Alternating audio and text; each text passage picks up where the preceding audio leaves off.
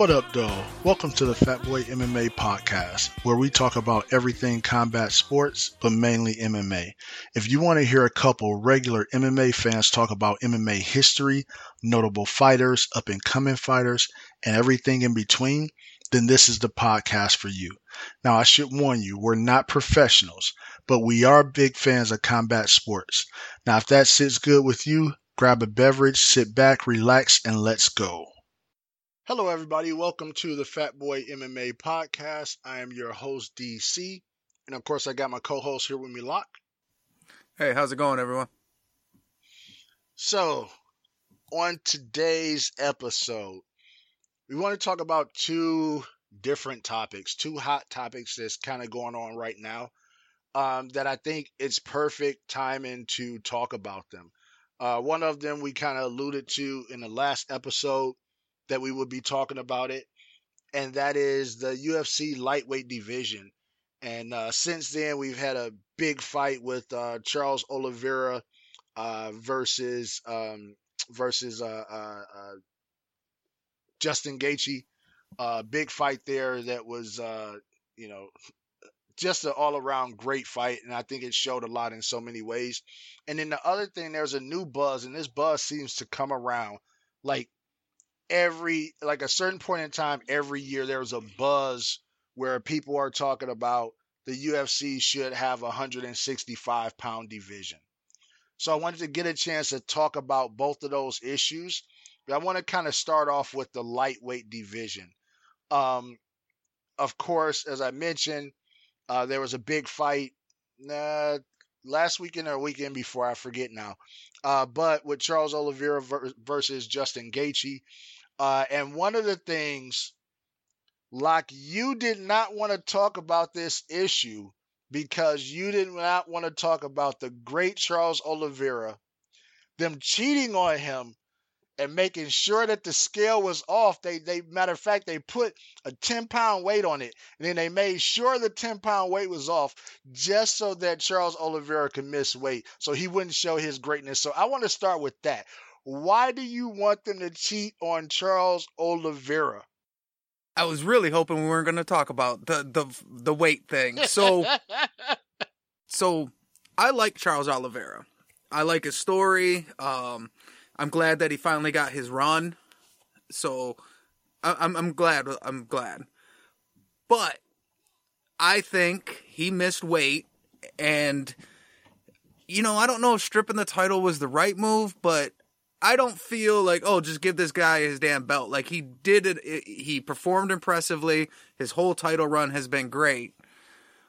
But there is weight limits, and, and it's a rule. And not only did he miss weight, the championship weight, that's his fifth time missing weight in the promotion. And I feel like at some point, I mean, there has to be consequences for your actions. Not at fifty-five. But that makes it even worse. So what it tells me, that's like, you know, my wife, she's always late. So if you tell her it's at four, she'll be there at four fifteen. If you tell her at five, then she'll be there at five fifteen, right? So it's like, okay, so no, now you went up a division and you're still missing weight. So no matter where Listen, you fight at, you can't make weight. That makes it even more frustrating. Canceled. Stop trying to get us canceled. I think that is every single female that I know. I can't say that's every female, but everyone that I know, they're never on time. I think that's universal.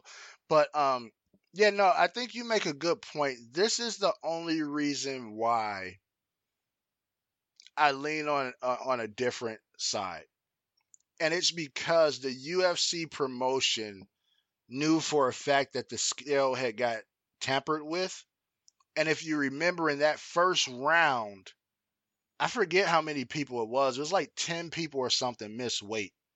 The issue was everybody else was able to go back and get the rest of the weight off to weigh in that next time, and he wasn't, right?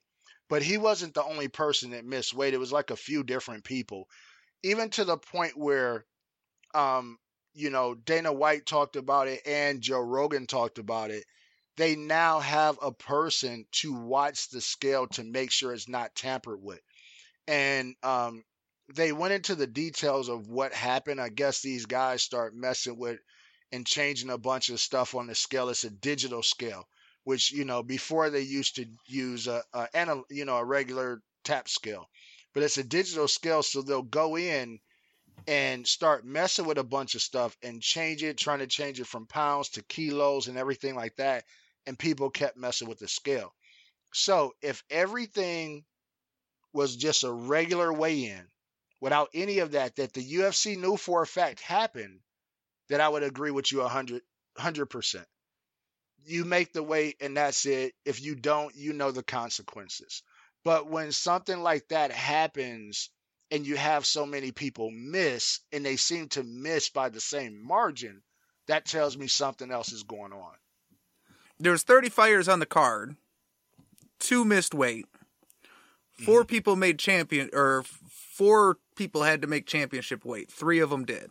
So I'm just saying. Yeah, but this is, you got to think about that though. How many people come in on a dot and how many people come below?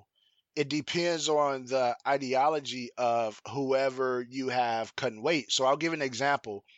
As you know, of course, Mike Dolce is one of my favorite people when it comes to making weight and everything like that. Mike Dolce's philosophy was always, you don't come in an ounce under that weight. You're on the weight on the dot. So if you have a person like Dolce in your camp and you're coming in on the dot and that scale is off, that's a problem. Whereas some of the other people are coming in below.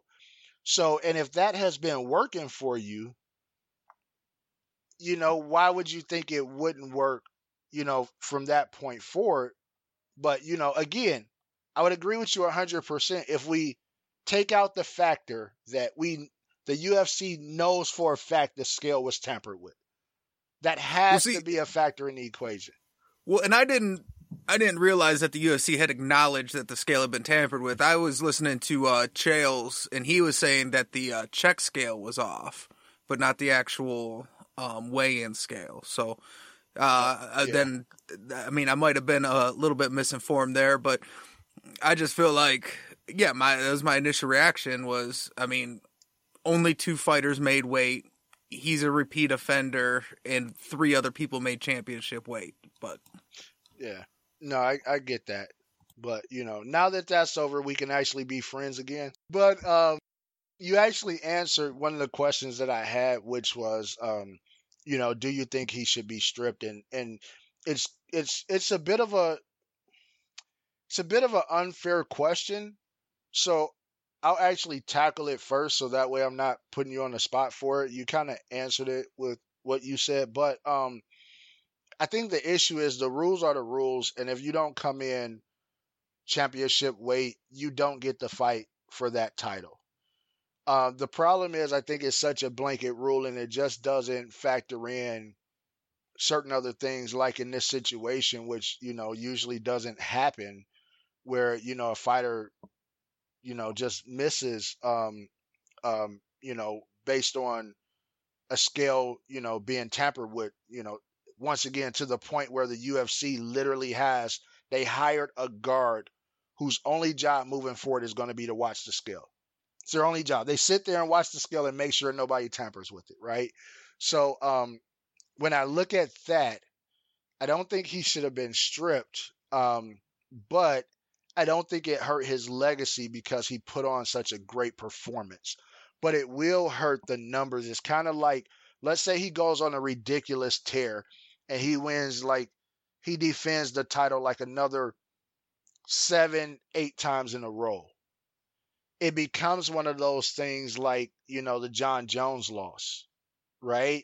Where it's like, man, this this little small, his his record would have, you know, he would have beat G S P's record for, you know, t- oh, I'm sorry, not G S P, uh, fifty-five. Who who was, shoot, I don't even know who has. Khabib had, what, four or five? I don't think the record's that big at fifty-five. No, I believe the record is four defenses. Yeah. So you figure he would have been like one defense away, because I believe this would have made three if I'm not mistaken. So he would have been one defense away. So once again, let's say he ran off, let's just say he ran off another four.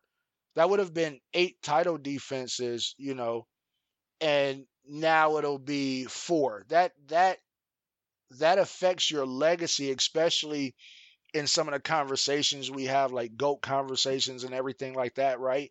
So I think it can hurt long term. Now, if he goes out there, loses his next fight or something, well, it's a non-factor. He had, you know, he had two title defenses. Um, but I think that's a that's a big factor. So I don't know what should have been done. I don't know if maybe it should have just been a lose a percentage of the purse but not be stripped based on the circumstances. But I don't blame the U F C or the commission based on this is what the rule is, if that makes sense. So it looks like the record is three title defenses, and that's shared by B J Penn, Frankie Edgar, Ben Henderson, and Khabib.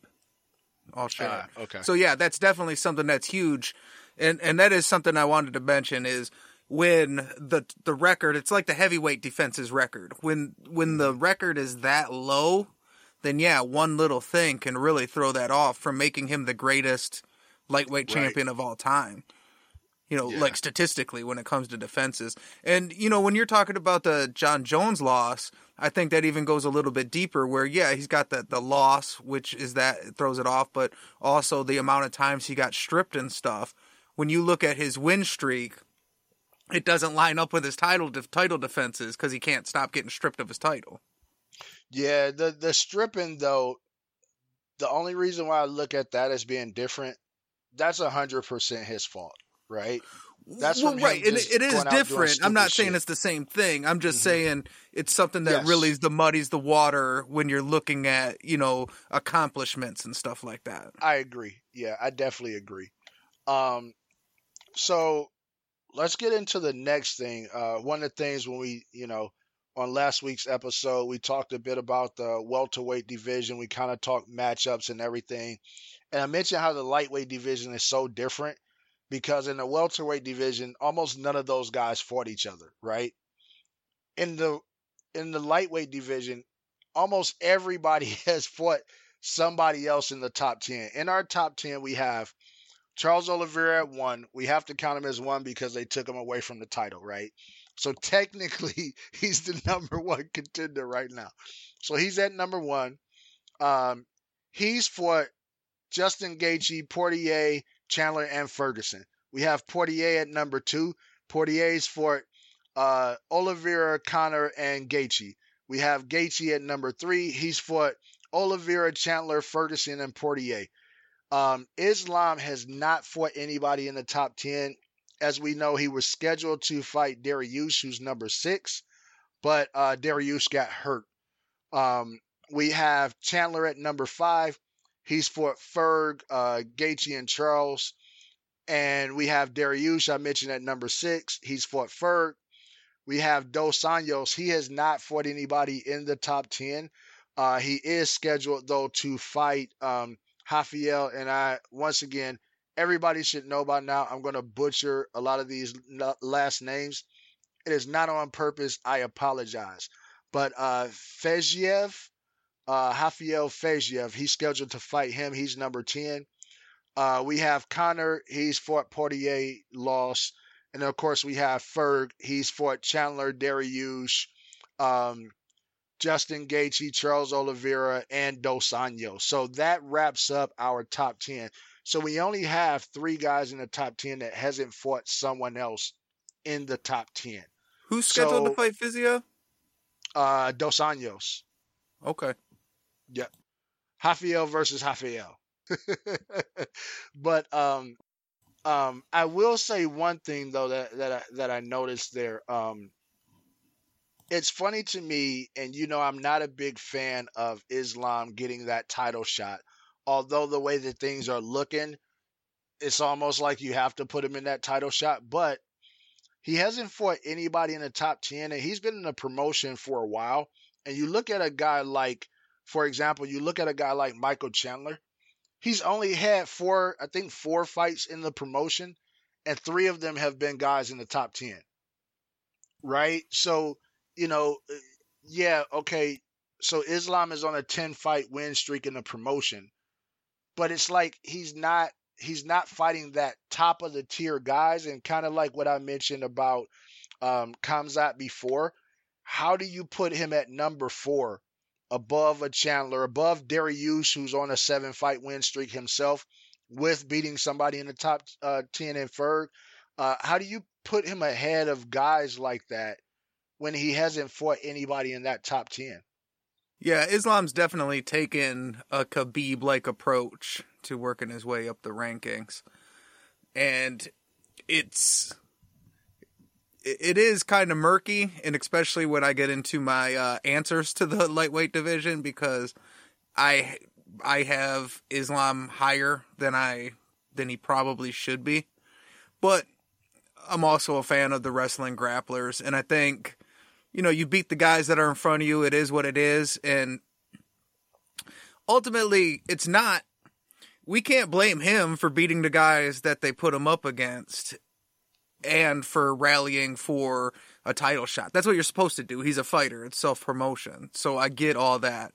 But yeah, his record, you know, especially his last few fights, you know, you got Dan Hooker, who has not, you know, he's been on a bit of a down streak, and then Bobby Green on a, a short notice fight. And I, and I like Bobby Green, but that's not a, that's a lot like beating Ally Aquinta to get a title shot, you know? Well, I guess that was yeah. actually for the interim title, but yeah, that was very similar. Yeah, no, I agree. And it's not that I blame him. I never blame the fighter themselves. I blame everybody else. You're doing what you're supposed to do, to your point. You beat who's in front of you, and you go for the top of the mountain. That's what you're supposed to do. You have to be your number one promoter, because so much of the business is about self-promotion, selling tickets, everything like that. And I think he does a good job without trying to be a Conor McGregor or somebody like that, which so many people right, go that route, and they're not good at it, right? Um, it's the fact that, especially the people that vote on these things and everything, how do you end up interpreting that? Like, how do you see this individual as being so high without being tested first, right? The test is usually what tells me how you fit. So, you know, going back once again, the Khamzat reference, right? Him fighting Burns, for some people raised his stock, for some people lowered his stock. As you know, with me, it lowered his stock because, one, I think he lost that fight, but two, based on who you are, your size, what you, your self-promotion, everything, I I don't expect that fight to be close, right? To me, that that put that showed me how good Burns really was. I don't expect that fight to be close, and I think you should actually have a loss there. But I do think you belong now. You belong in that top ten for sure. What number, I don't know, but you definitely show that you belong, but not at, well, I forget what they have them, number three or something like that. I don't see you as the number three guy, you know, there. So it's not until we see Islam in some type of test like that. And I think that Dariush fight was going to be a good test, right? Um, where we can start saying, okay, yes, he's in that, that top five, that top whatever, you know, you just don't see it. And I mean, you, you got a guy like, um, um, once again, I, I'm, I'm just going to call him R F, right? uh, Rafael F. Um, You know, he's another guy that's on a streak right now, right? He's on a five-fight win streak. He's at number ten. When he fights Dos Anjos, we'll get a better idea of who he is, right? Dos Anjos, a former champ. He's fought as high as one seventy. We know he's going to go out there and put everything on the line. Yeah, if you go out there and look really impressive in, in, with a Dos Anjos, I see you moving up the line. Now, in my opinion, you need one more top ten fight for me to really consider you as being a guy that should fight for the title. But I'm also the guy, remember, I'm all for people lower than the top ten, fighting top ten people. That's how we get people that are kind of the unknowns cracking that top ten, in my opinion. But how do you crack it and jump over all these guys and you haven't fought anybody in the top ten? No, I definitely agree. And I think that's something as a whole we need to do is start giving ranked fighters, but lower ranked fighters, opportunities to move up. But we also know the big problem is now it's become such big business.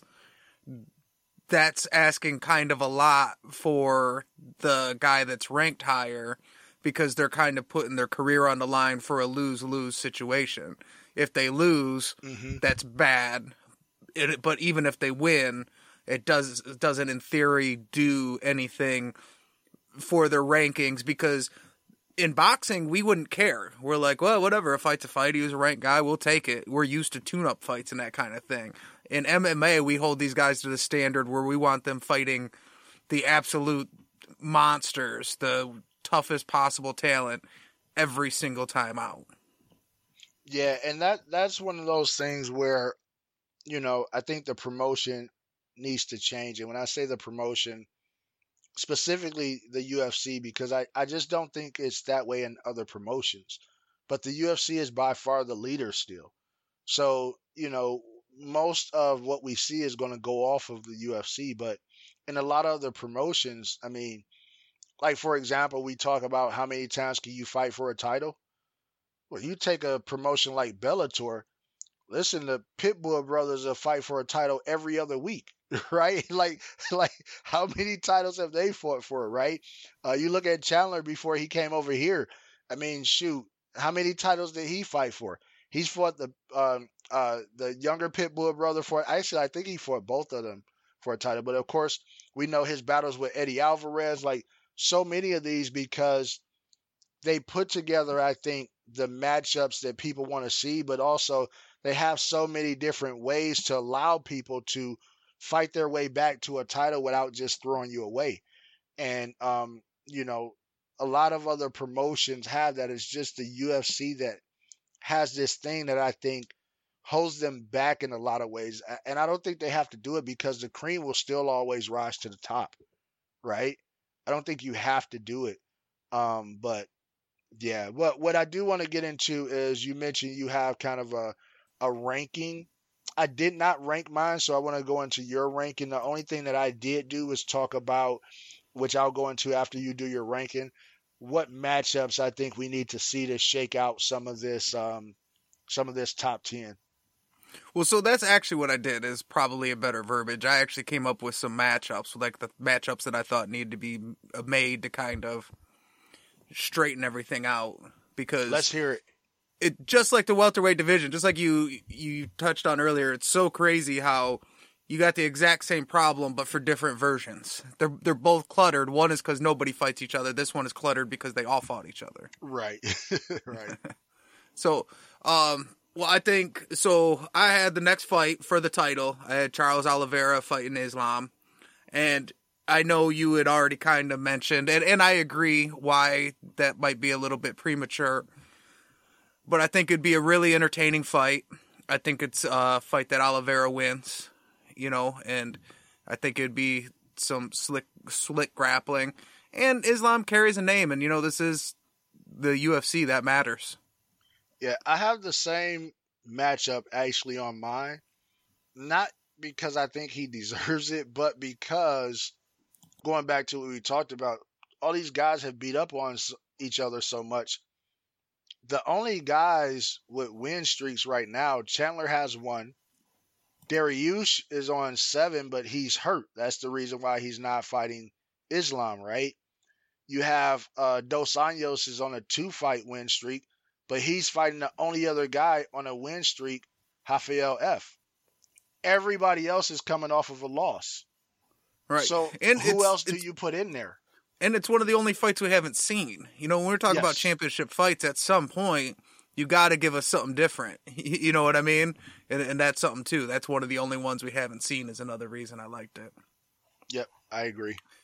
And then... who else you got? So, then, for their first title defense, uh, so so I guess it'd be for, like, the next contender spot. And this is the one you probably won't like, but I still, I'm still going to run it out there, as I got Michael Chandler versus Conor McGregor. I got the same one. Are you serious? Uh, yeah, I feel much yeah. better about myself then. Yeah, no, well, and I, I have think, the same. I think when I think when it comes to Conor McGregor, like it or not, he plays by a different rules a little bit. Um, I mean, and and that comes with a cachet. When you've been a two division champion, when you sell giant fights every once in a while, you jump jump the line. And Michael Chandler is a guy that he's one of the guys that I've been most impressed with. In that he's not my favorite fighter or anything, but I didn't have high expectations when he came to the U F C, and he has not been in a boring fight. So I know he's two and two since coming here, but every fight has been exciting and fun to watch. And to me, that matters a lot. And ultimately, when you look at Oliveira, he's probably one of the guys that actually gave him, in hindsight, the best fight. Yeah, I like Chandler a lot. I liked him over in Bellator. He was one of, you know, I don't watch Bellator a lot, but I would watch it specifically for certain fighters.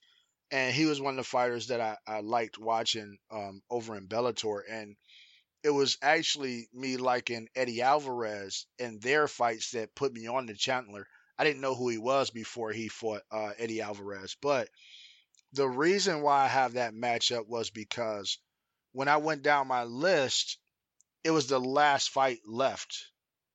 And what I mean by that is I don't see Ferg fighting right now anytime soon. He needs to sit down after that knockout, and he's on a four-fight losing streak, right? Now, granted, he's fought four killers, but he's still on a four-fight losing streak.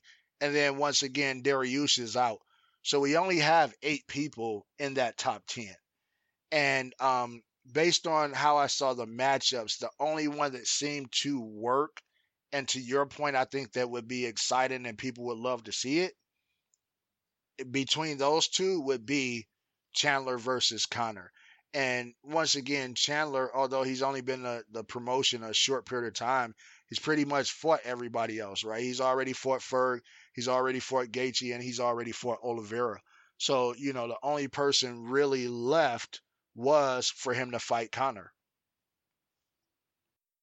Yeah, I agree. I'm really surprised that uh, we've been on the same so, same page so far. As I was coming up with this, like, I feel like everyone, I was like, ah, he's going to hate this. I'm going to, I better really make sure I, I bring some kind of points, because he's going to pick apart everything that I try and run out there. And it's just ironic that these things I was iffy about, uh, we've so far we're batting a thousand on being on the same page. I was iffy about him too. Who else you got? So then I got, uh, kind of clogging up the top of the, the rankings. I got Poirier versus Gaethje in a rematch. Okay, because... so give me one second. I have to show you my screen. I know I showed it to you earlier, but just so you don't think I'm full of shit. Can you see my screen right now? No, I don't see. Okay, it's popping up. Wow. Yeah. How That's... crazy is that? Like, it sounds like we picked the exact same lineup.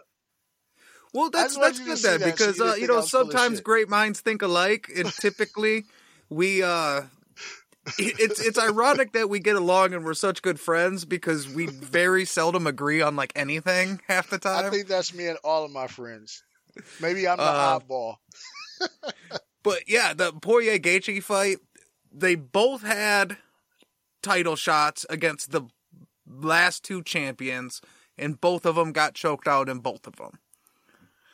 Yeah. So and it, it's and it would be a rematch, right? In which Poirier won. Yeah, but it was like it was before we really got the new Gaethje. He was still a bit more of a brawler. I think it was his first fight in the promotion, second fight in the promotion, um, and he was, you know, he he third. really hadn't crossed over. It was third. Okay. He really, yeah. I think, I still think he was in that, um, yeah, because I think that was a part of his two-fight losing streak, right? Mm-hmm. Um, I, I don't think he had really crossed over yet to not going out there and brawl, and I think it would be an exciting rematch. I agree, and that's kind of the fight that made him the fighter he is now, because, you know, when he went with Trevor Whitman, if you remember in that Ferg fight, there's a part where Trevor Whitman sits him down in between the rounds, and Gaethje's real pumped up, and, and Whitman's trying to tell him, give him some strategy and calm him down, yep. and he says, we've mm-hmm. been here before, it, you know, kind of whatever he said, and Gaethje said, yeah, twice. So yep. Yep. that that's that Poirier loss is an important part of the fighter that Gaethje's became, and and I think it's good for both of them. I I don't know what Poirier has planned, but I think this kind of might be his last run, or he might be looking at, you know, wrapping this up at some point in the next couple years.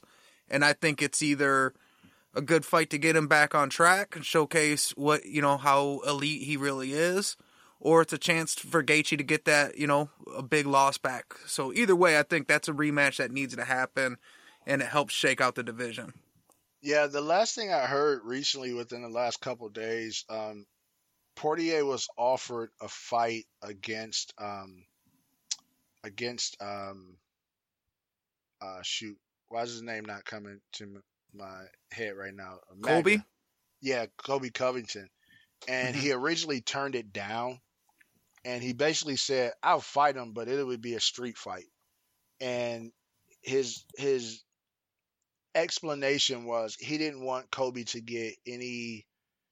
He feels like he's the hot guy right now, the hottest out of the two, and he didn't want Kobe making money writing off of his name. But then yeah. he turned around and said, you know what? And he put it on Twitter. You know what? I accept. And he even gave a date. I think that's a bad matchup for him. I just don't like that fight for him. Um, you know, Kobe, I think, hits harder. I don't think his stand-up is as crisp, but I think he hits harder. His cardio is crazy, and we know he's going to grapple the shit out of Poirier. And I just don't think, even if Poirier can hold off some of the grappling, I don't think that his transitions would be good enough based on the pace that Kobe would put on him, especially him moving up in weight to one seventy, to be able to now also go out there and strike effectively after defending one hundred takedowns a round. I think it's a bad matchup for him. I don't think it goes any different than, you know, Kobe versus uh, versus Masvidal. You know, I, I really just don't see that fight going any different, and I don't see a reason why he needs to do it right now. Like it, it it just doesn't make sense to me, because I feel like, especially in this division, how we talked about, you know, all these guys beat up on each other. He got two wins on guys in the top ten. He recently lost to the champion. I, I mean, I see him as being two more fights away from a possible n- another shot at the title, especially if um Islam is able to take that title from Oliveira. Right? We got a whole new everything from that, because Oliveira's pretty much beat everybody in the top ten, right? Yeah, I agree. Um, I think it's a matchup.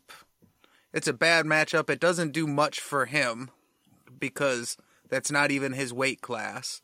Um, it does a lot for Colby, because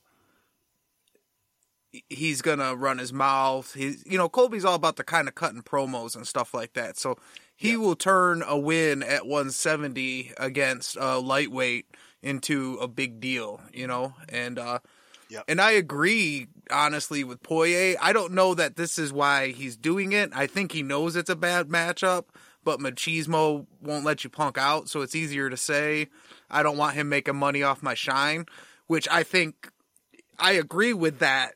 I just don't know that that's the actual real reason. But if I was him, I wouldn't want Colby making money off that fight. Um, but I do see it going sim- the same way as the George fight. But I don't, I'm not worried about the pace. I think Dustin Poirier could keep a good pace, especially, you know, if he's not having to cut weight for the fight and stuff like that. But I just seen, if you looked at the last, the last Oliveira fight, some of the hesitations he had out of trying to play it safe in the grappling department. If you're worried, and I know it's different styles of grappling, but if you're worried about getting grappled up by Oliveira, Colby's going to ragdoll you. Yeah, I think for Colby, I think it's exactly what you said. I, I think he's trying to go the easy way out and, like you said, cut a promo and everything. To me, the only fight for him right now, he needs to fight Khamzat. That's the fight that needs to happen, in my opinion, at one seventy. Khamzat beating Burns, even though, once again, I don't have to repeat how I feel about it. He still got the W. The only next step, especially with Usman being out right now, Colby needs to step up and prove whether he's the guy or whether Khamzat's the guy. That's what needs to happen in that division. To me, that's the best fight. And we get a chance to see, especially by both of these guys being grapplers, we know how that usually works out. Usually ends up in some type of kickboxing mat- match or something like that. But it definitely would end up in some form of a tough man contest. And I think we need to see out of the two of those guys who should be that next guy. And if Khamzat goes out there and he beats Colby, it's no denying whether the Burns win was close or not. You beat number two and number three, you're the guy, right? Or call it number one and number two, right? Um, with Usman being a champ. You beat number one and number two, you're the guy, period. And I think that makes it even bigger for when Usman's back, for selling that fight. That's what I think Colby has to do. Stop calling out lightweights. Yeah, he does need to stop calling out lightweights. I personally, uh, kind of what Eric said on our last episode, I would rather see Khamzat versus Bilal Muhammad, or it might have even been you that said it, only because if you put Khamzat against there against Colby and Colby wins, now we just burnt a contender, and I don't want to see Colby Usman three. So the reason I like Khamzat versus ba- Bilal Muhammad is at least we can get, either way, we get a new title contender. Yeah, no, I can I can roll with that also. Um, anything else on that before I go ahead and switch over to our second topic? Um, and then one more after that fight. I believe you had um, Dos Anjos versus uh, Fiziev, correct? Yep, yep. I had Dos Anjos versus Dariush. Uh, see, that one's already scheduled, but again, with Dariush, he's hurt. I don't think they have any timeline for him coming back. That's why the Islam fight was dropped. Because I think the Islam fight was the right fight, with Islam having ten wins uh, in the U F C, you know, streak, and Dariush on seven. That was definitely the right fight to me. And then both of them get a top ten guy, but I didn't, I looked around. I don't even know what Dariush's injury is. There doesn't seem to be a lot of talk about it to know how long he's going to be out, whether it's something quick or, you know, whatever else. But uh, the Dos Anjos fight is definitely scheduled. It is for, let me see what it's for right now. What, um, I think it's scheduled for the end of June, if I'm not mistaken. It is scheduled for July ninth. So, you know, we're about, you know, it's coming up today? Soon. Today is the is May nineteenth, so we're a little under two months away from it. But we know how that works. Anything can happen between now and then. Somebody else gets hurt, somebody falls out, somebody gets called up, you know, who knows what'll happen. Okay, so from there, as I mentioned, this is one of those topics that seem to just come up like at least once a year.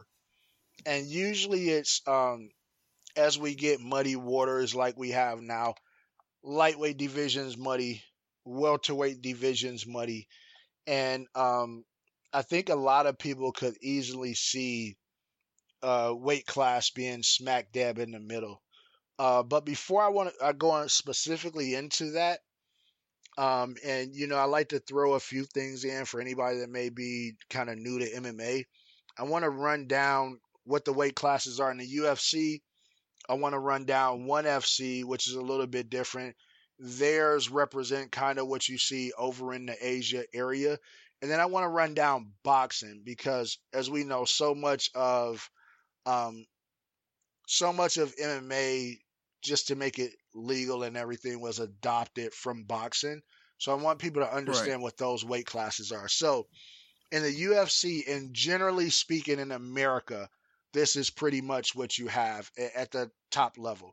Uh, you have some other things in some of the regional promotions, like they'll have a super heavyweight or something like that. But what I'm about to run down is what you're going to see in U F C, Bellator, I F L, everything like that.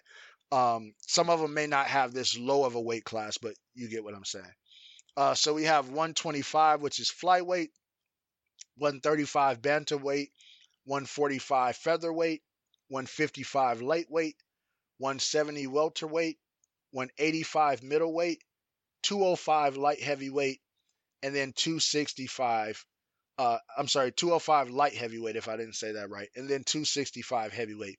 And those numbers represent you have to weigh in under that. So that is the heaviest that you can be, not the start of that weight class, okay? Over in ONE, it's very similar, but the difference is they have a two twenty-five weight class, and then the naming conventions are uh, everything kind of bumps um, up ten pounds. So one twenty-five is straw weight, and over in ONE and most of the Asian promotions, one thirty-five is flyweight, one forty-five is bantamweight, one fifty-five is featherweight, one seventy is lightweight, one eighty-five is welterweight, two oh five is middleweight, and then that's their that two twenty-five is light heavyweight, and then two sixty-five is heavyweight.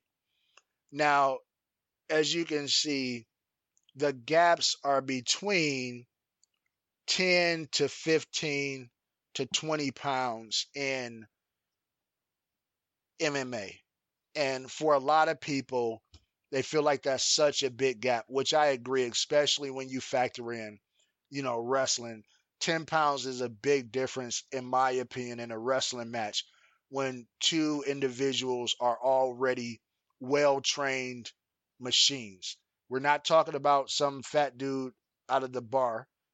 You know, the reason why we created Fat Boy M M A, right? We're not talking about that guy going up against somebody trained. We're talking about two very highly skilled, trained individuals. So if we look at boxing, and I won't go down to the smallest weight classes because it goes all the way down to one oh five. I'll start in the area where it's about where M M A starts at, and that's super bantamweight. That's one twenty-two. Featherweight is one twenty-six. Super featherweight is one thirty. Lightweight is one thirty-five. Super lightweight is one forty. Welterweight is one forty-seven. Super welterweight is one fifty-four. Middleweight is one sixty. Super middleweight is one sixty-eight. Light heavyweight is one seventy-five. Cruiserweight is two hundred. And then heavyweight is unlimited. Basically, if you're over two hundred pounds, you're a heavyweight. But other than heavyweight, as you can see, all of the gaps are actually less than ten pounds. And we've seen many times when guys try to make those jumps and go up, it's a big difference. So if we take, for example, a Canelo, who a lot of people, you know, regard regards as the uh, best pound for pound right now, even though he just took a loss. Uh, when he fought Floyd, that was at one fifty-four, which is where I think most of his fights were. That was at uh, super middleweight, I mean, super welterweight, also known as junior middleweight. Then he went up to middleweight. That's where he fought Triple G. So he went from one fifty-four to one sixty. And then where he just lost at, no, I'm sorry, middleweight is one sixty, and super middleweight. And then I believe he just fought at light heavy. I believe that's where he fought. And that's mm-hmm. one seventy-five, right? So we're talking about a twenty-one pound jump. But if you're in a promotion like the U F C, that could be one weight class. That for him, that's four different weight classes, right? Yeah. In the U F C, you figure if you go from middleweight to light heavyweight, that's twenty pounds, from one eighty-five to two oh five. Mm-hmm. So I definitely think there's more than enough room for some of these weight classes. The only reason why I want to touch on one sixty-five, for some reason, that is the hot point for everybody. So I wanted to get your opinion, one sixty-five in general or anything that I ran down. Well, so I think the reason one sixty-five is always the hot one is because that's where the ten, ten pound margin stops. Up to there, it's twenty-five, thirty-five, forty-five, and you're just trolling right or wrong. Mm-hmm. And I think it also coincides with that that is an age range where a lot of these people's body types start to change. Um, so I think, I think with you having that big weight gap right there, is you're looking at a lot of these guys like, you know, Kevin Lee and Cowboy, that they're really tweeners. They're, they're way too small mm-hmm. to compete at a high level at welterweight, but they really, really diminish themselves physically to get down to lightweight. Yeah. I think you make a, um, I think you make a really good point there. And, um, in general, as you said, I, I do, I never thought about that being kind of that first weight class where you make a fifteen pound jump and then you start going into the bigger jumps after that, but go ahead. Um, so I think that's why it comes up a lot, but I think the crucial piece to adding a sixty-five division means that we can't keep welterweight at one seventy. I think we move seventy welterweight to one seventy-five, keep it at that ten pound differential. And now we go fifty-five, sixty-five, seventy-five, eighty-five. Then we're in business. And, and I believe Eagle F C has already introduced a one sixty-five division where Diego and uh, Kevin Lee just fought at one sixty-five, I believe. Uh, they got an event coming up too. I think, um, I think Dos Santos, uh, Dos Santos is on their next event coming up.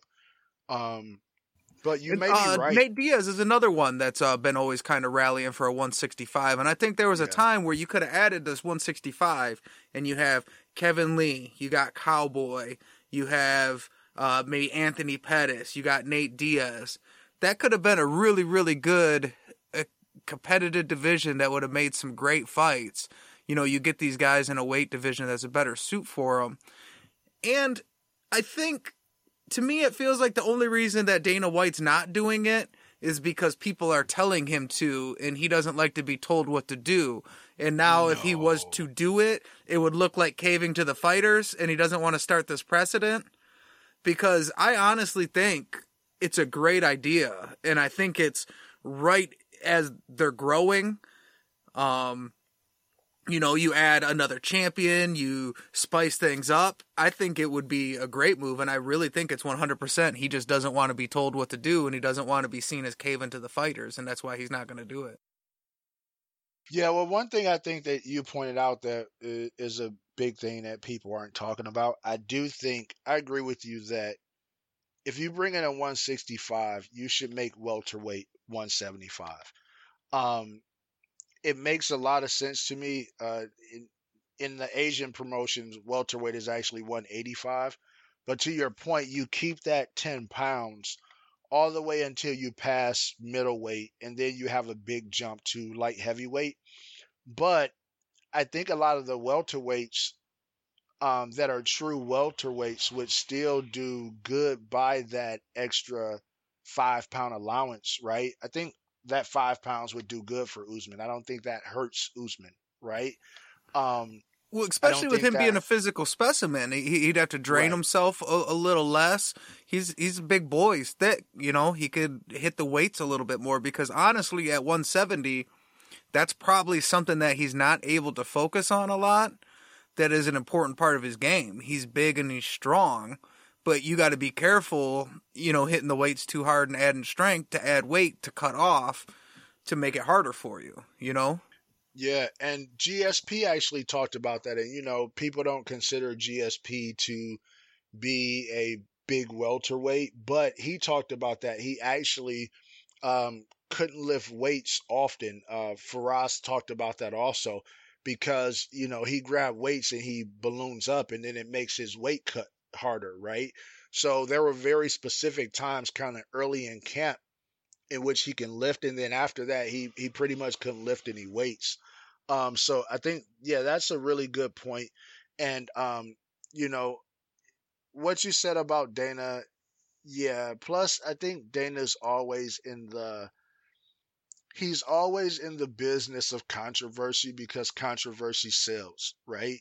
So to keep people arguing about one sixty-five helps, right? It's like if you look at college football forever, when people would argue about the way that the bowls were set up and saying it needed a championship, But they went so long without that because the arguments at the end, you know, you go back to, of course, you know, us being Michiganders, you go back to, you know, ninety-seven, the year where Michigan split the title with Nebraska and never played each other.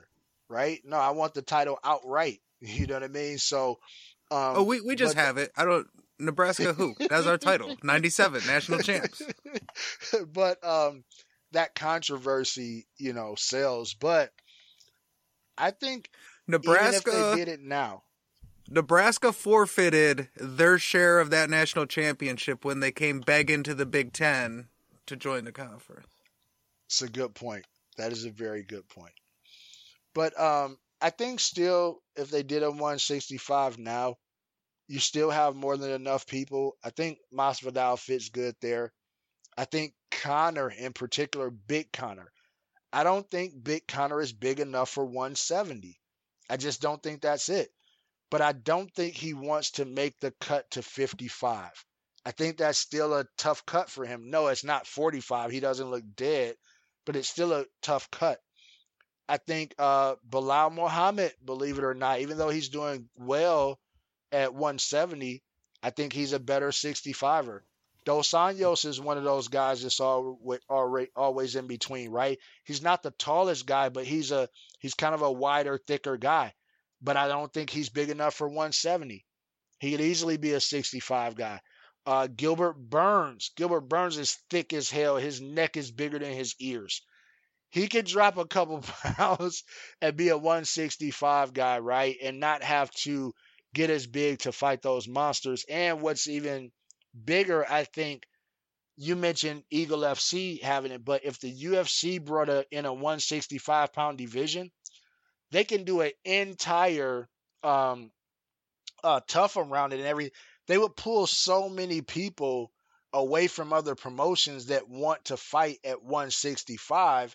And then to your point, there's a new champion, and I think you set up more of those big champ champ fights.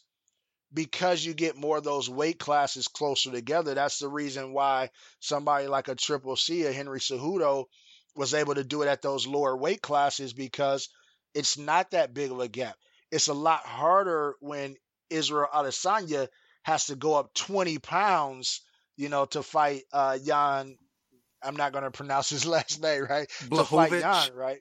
Yeah, Błachowicz. Well, yeah, and you physically you see it, even though. Yes. Stylebender is a tall guy. The second they got in like physical contact into grappling, Jan is just way bigger. He's, yes, that's, you know, yeah. You're comparing apples to oranges there, and and it's crazy because Stylebender, he's not big, but with his height, he's a pretty decent sized middleweight, and you know you would never see that. Robert Whittaker is a former welterweight. Gone up to middleweight. He could never yeah. make that jump. Exactly. He's five eleven yeah. or something. Yeah, I think you're exactly what you said. And I think one of the reasons why Izzy did it, one, of course, to test himself and to become another champ champ. But also, you know, he's fought at two oh five in kickboxing, but you don't have the factor or the threat of that big guy taking you down, putting you on your ass. It's a different fight, right? Very and because that's fight. How it happened. Like, exactly. Jan wouldn't want to stand and bang with him. Exactly. Exactly. And just like, of course, as we know, um, you know, when Khabib landed the big punch on Conor, Khabib doesn't land that punch if the threat of the takedown isn't there. Conor picks Khabib apart. So just Absolutely. Having that threat, the striker has to change everything that he's doing because he's worried about that takedown from a big, strong guy. So with Conor that annihilate said, Conor annihilates Khabib in a boxing match. Yes, yes. So with that said, I think there's so many avenues where one sixty-five would be huge for the U F C. And to your point, the only thing that I could think about would possibly be Dana's ego that wouldn't allow for that one sixty-five to come in. We've gotten rid of divisions before. We've brought in divisions before. We've talked about this before for anybody that may be new to M M A or U F C. There wasn't, you know, the one twenty-five, one thirty-five, and one forty-five were brand new. one fifty-five was there, They got rid of it and brought it back. At one point in time, the U F C was only one hundred seventy pounds and up. Now, of course, if you're going to go way, way back, they didn't have weight classes. But right. as far as what most people look at as still the modern era, era, it was one seventy and up. So they can introduce whatever they want, you mm-hmm. know? And people will, other organizations will fall in line because they typically do. You know, it's they follow the leader. But it's, yeah, to me, it's just strictly stubbornness because it's the move to make. And it's the evolution of your sport. You see, as your sport evolved, you went from the having all kinds of sponsors to a uniform. You know, if you want to do stuff like that, let's let's fix this glaring, you know, problem in our business model. Right. No, I, I totally agree. And, you know, I think it's one of those things where um, just in general, some of these issues that we're talking about where you have some of these cluttered, very cluttered divisions, it starts happening after those big jumps because it's harder for guys to go one way or another. It's not as cluttered in some of the other promotions. You know, one twenty-five was pr- pretty cluttered when D J was there, but that was because it was brand, brand new, and they really just hadn't recruited a bunch of the small guys yet. But once more and more people start coming in, they got the Cejudos and everything like that, a lot of those smaller divisions, because guys can hop around, Um, or it's easier for them to hop around. If it gets too cluttered, it's easy for a guy to just move up or down a weight class. I think that makes a huge difference. Definitely. Okay, so I think we talked about and hit on, you know, kind of everything we wanted to. Um, other than the only other question I would ask, other than the people that I named, was there anybody else that you think, um, and let's even go outside of the U F C, somebody that you think in the U F C that they could bring over to be in that one sixty-five pound division that you would love to see? Oh, really quick, because this would be a great matchup. I had posted in our, you know, little fight group that um, Paul Daly, you know, he retired after his last fight that just happened, but he mm-hmm. said that he would come back to fight B M F title against Masvidal. I absolutely would love to see that fight. That would be a fight I would pay to see. Definitely. That'd be a great fight. Um, any of our new listeners might not know, the only reason Paul Daly isn't in the U F C is because of a sucker punch he took at Koscheck after a fight. And they basically said, you're out and you're never coming back, which is one of these things like, yeah. really? Like, is you look at some of the stuff some of these fighters have done. Yeah, it's not good. Yeah, go ahead and give them the boot for a while to prove your point, but never.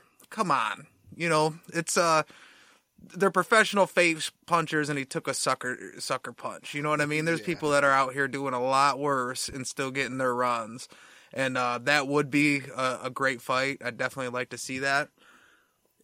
But uh, I've already moved on from one sixty-five.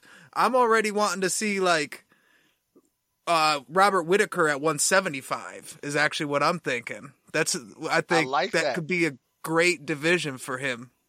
Robert Whittaker versus Usman at one seventy-five. Yeah, that That's would a be fight. a great fight. That's a and I I do not know who I would pick in that fight. That is a great matchup. See, so Dana White, we're fixing all kinds of divisions with this thing, That's man. And these are this do. is free. We're giving you we this jewels problems. for free, man. Listen, we to just the gave fat you boys. your lightweight tournament, and then now we just gave you a, a great one seventy-five championship fight. If all else fails, listen to the fat guys drinking beer if you want to know how to fix the sport. Hey, I'm uh, I'm getting healthy. I'm going uh, green tea today. Uh, I'm so disappointed in you.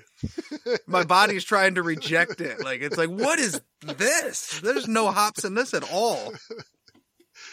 No, but I, I like that. Um, and I think you brought up a good point. And that's the thing. You create so many new matchups in general by that double move, one sixty-five, one seventy-five. I like it. Um, I'm gonna have to at Dana. I'm gonna have to go ahead and take this part, put it on the clip, put it on the social media at Dana White, and then one day he'll talk about us and talk about how big of an idiots we are, and then we'll, we've made it after that point, right? Oh, I'll take it. I mean, that's really my goal, is to get Dana White to tweet at me to shut the fuck up. I mean, those those fucking guys. I mean, come on, those guys are idiots. Yes, Dana, we've made it. Okay, any last words? I guess the only thing is, I feel like we've been agreeing and then coming to like logical conclusions, even to our disagreements lately.